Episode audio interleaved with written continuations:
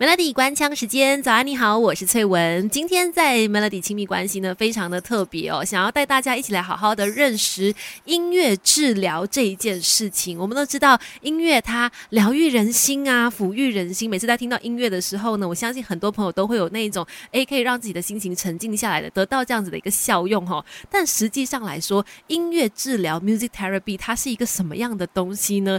今天在节目里面呢，我们就请到了两位音乐治疗师，分别是。Joanne 还有 Henry 来带我们大家好好的去认识他，欢迎两位。Hello Melody 的听众朋友，大家好，我是恒卫。Hello，大家好，我是 Joanne。是恒卫跟 Joanne 呢，其实都是马来西亚，我觉得算是蛮少有的音乐。治疗师哦，也就是 music therapists。那其实讲到这个音乐治疗这一块，能不能够请两位来给我们好好的介绍一下，它究竟是什么？它可以怎么样来帮助人呢？Joanne 先说吗？嗯，好，可以。马来西亚音乐治疗师目前只有十五位，哇，超级少。对，而且有好几位在国外。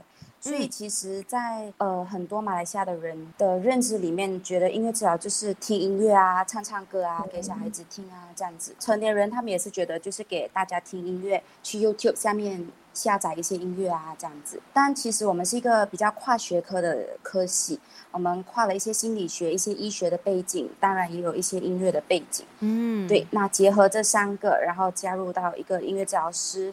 在一个活动当中带着我们的来访者，所以其实是一个三角关系啦，嗯需要有治疗师，需要有音乐，需要有呃来访者成立的一个关系，才叫做音乐治疗。一定要有这三大元素，才能够成立一次的这个音乐治疗的这个过程啦。那一般人如果去呃参与这样子的一个音乐治疗的课程的话，其实我们是在学一些什么呢？可能这部分我们请恒伟来告诉我们。那其实我首先要说就是。我我觉得一个音乐治疗不是一个课程，它是一个治疗的过程。嗯，那我们通常可能就会首先先认识一下到底这个啊来访者到底有什么需求嘛？嗯，他到底为什么会需要到音乐治疗？嗯，过后呢，我们才开始可能就是呃会问一下，如果是他们不会说话，如果是没有啊沟通的啊。技巧的话呢，那我会问问他们的父母亲或者是他们的孩子，就是他到底喜欢什么样的音乐，然后平常对音乐或者是对声音有没有敏感啊等等之类。嗯，过后呢，我们就会用我们自己的嗯。怎么说？音乐治疗师的技巧，嗯啊，然后才去开始做进行这个治疗吧。哦，是不是说用音乐？嗯，是不是说用音乐来打开他的心房？可以这么说。简单来讲，这还是一个治疗，所以音乐只是一个用具来帮忙，就是可能呃建立关系啊，或者是呃看看他们对音乐有没有兴趣啊。可能来访者就是对音乐有兴趣。有需求才会找音乐治疗。其实这个大家一听会觉得说，音乐治疗它好像就是去上音乐课，其实是两回事。而且刚才两位也提到说，希望不要用病患来去称呼那个来参与音乐治疗的人哦，我们称他为做来访者。那通常在马来西亚，呃，来访者都大部分来自什么样的领域呢？嗯。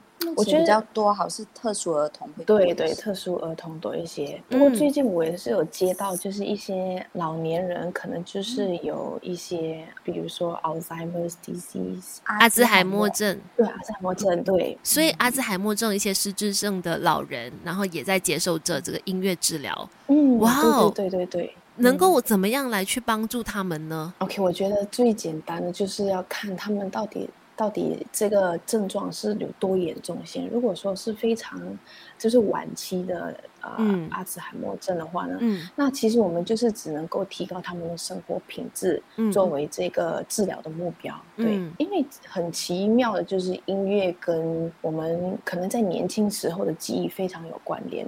就说你二十几岁听的音乐，你到了年老的时候，其实你还记得，因为这是我们大脑里面最能够牵得住的这个记忆吧。嗯嗯，对，可以这样子讲。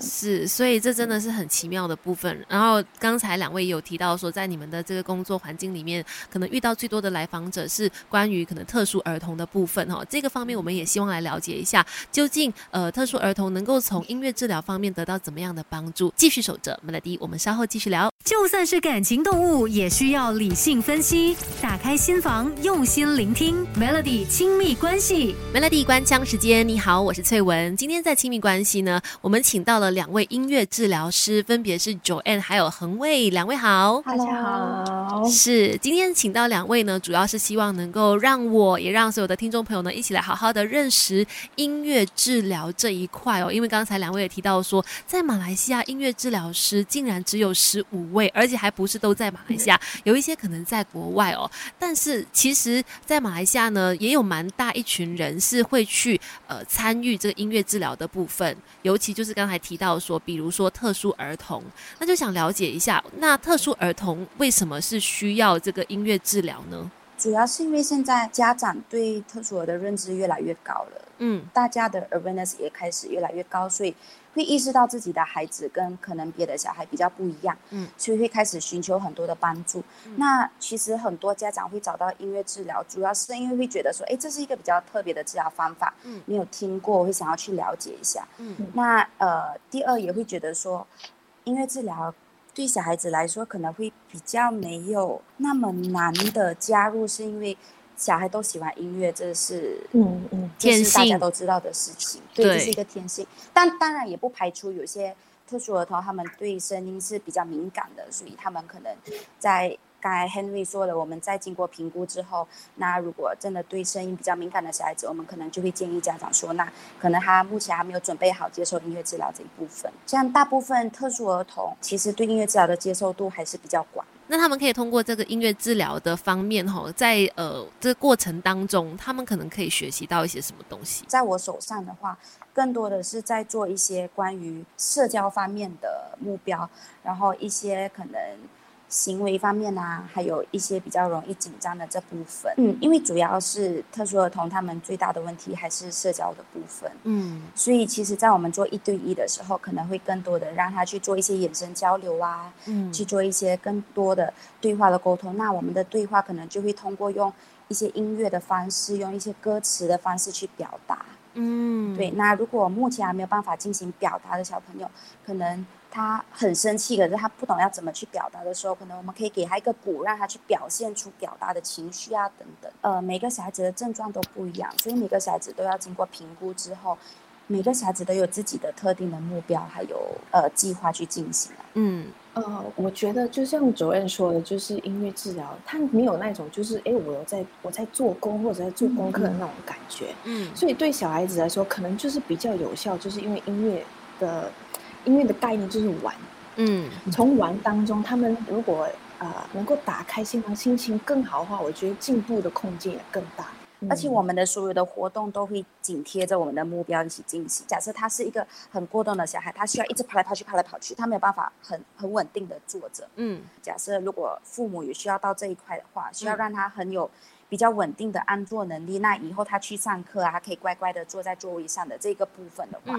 那可能我们的目标会把它设定说，可能在我们的评估，我们这里发现到他可能只能够做个两分钟，他需要开始站起来就跑来跑去。嗯，那可能我们的目标就会定个十二次的治疗之后，可能他的安坐能力可能可以达到一个五分钟或十分钟。我们不会立刻让他说必须坐着三十分钟。嗯，对，因为那对他来说是一个比较比较大的范围，所以对他来说会比较困难。嗯，那你慢慢慢慢的一点一点去增加他的安坐能力。然后在他安坐的时候，跟他进行一些活动的时候，其实就是在分心，让他分心他想要去跑掉的这个欲望，嗯，然后让他去习惯安坐的这个能力。从好运势到育儿经。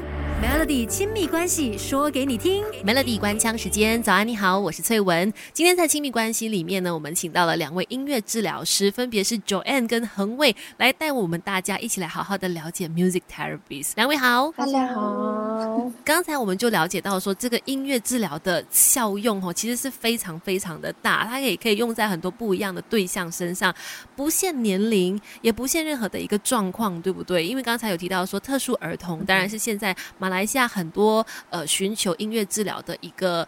呃，族群。可是除此之外呢，也包括刚才恒卫有提到的，像是老年痴呆症的一些患者，又或者是有其他，甚至我自己听到，呃，可能是中风的患者，为了复健，他也会去尝试音乐治疗。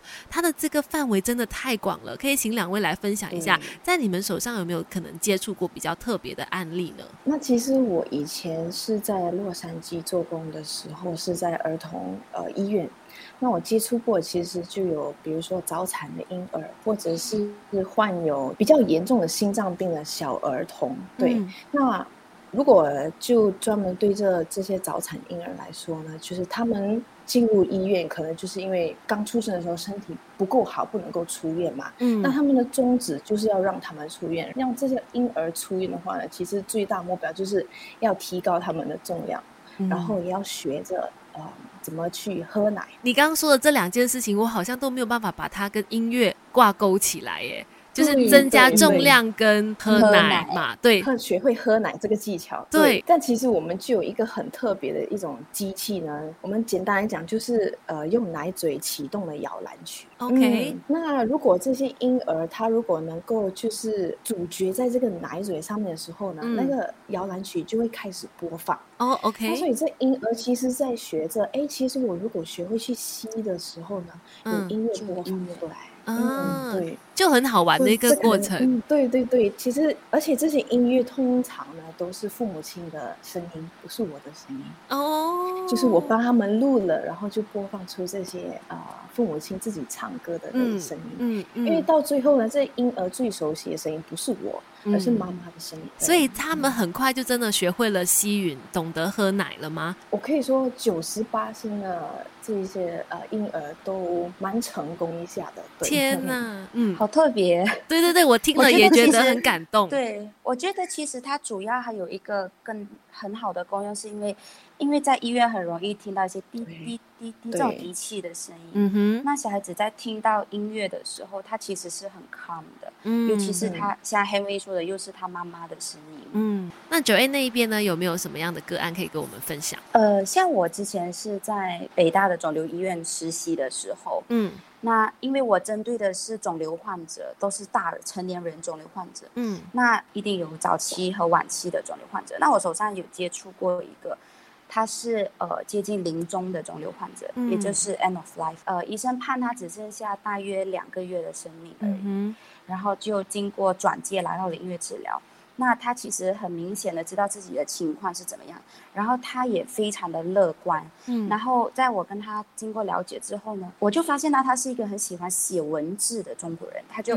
很喜欢去写一些诗词啊，去写一些句子啊，很漂亮的句子。嗯，那我就跟他讨论之后，我就说，那不如我们把这个句子来编成一首曲子。嗯，然后过后我们就把它录起来，然后过后就可以留给你的家人。过后我们也确实进行了这些活动，然后最后他真的就回他的家乡，然后就离世了。然后我也把这个曲子交给了他的家人。哦，说到我在鸡皮疙瘩，哎，真的，那那段 很格力，那段那段那段那段日子。是我觉得说，我我觉得特别有意义，因为他的离开对他的家人来说是一个，不是一个很难过的事情，而是他把他最喜欢的东西留下来了，然后留给他的家人。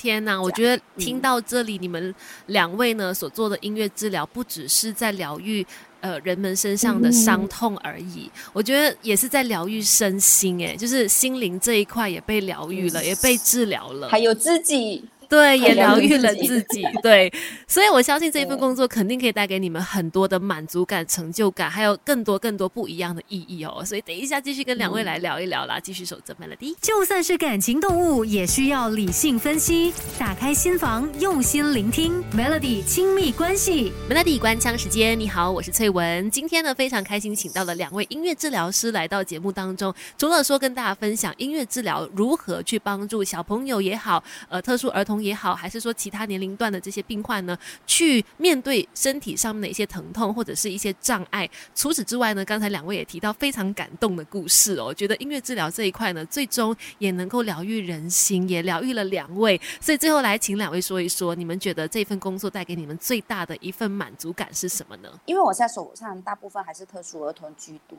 嗯，那现在社会当然普遍的，大家对特殊儿童有更多的包容心，嗯，但难免的大家。对特殊儿童，还是很多人会有一点抵抗啊，会有点抵触，怕他伤害自己啊，在外面的时候啦，一些错误的想法，对错误的观念，会觉得说，哎呀，特殊儿童就是自闭儿啊，过动症就是很恐怖啊，他会伤害到我的孩子啊，嗯，我要远离一点啊，什么这样，嗯，那当然在我们手上的时候。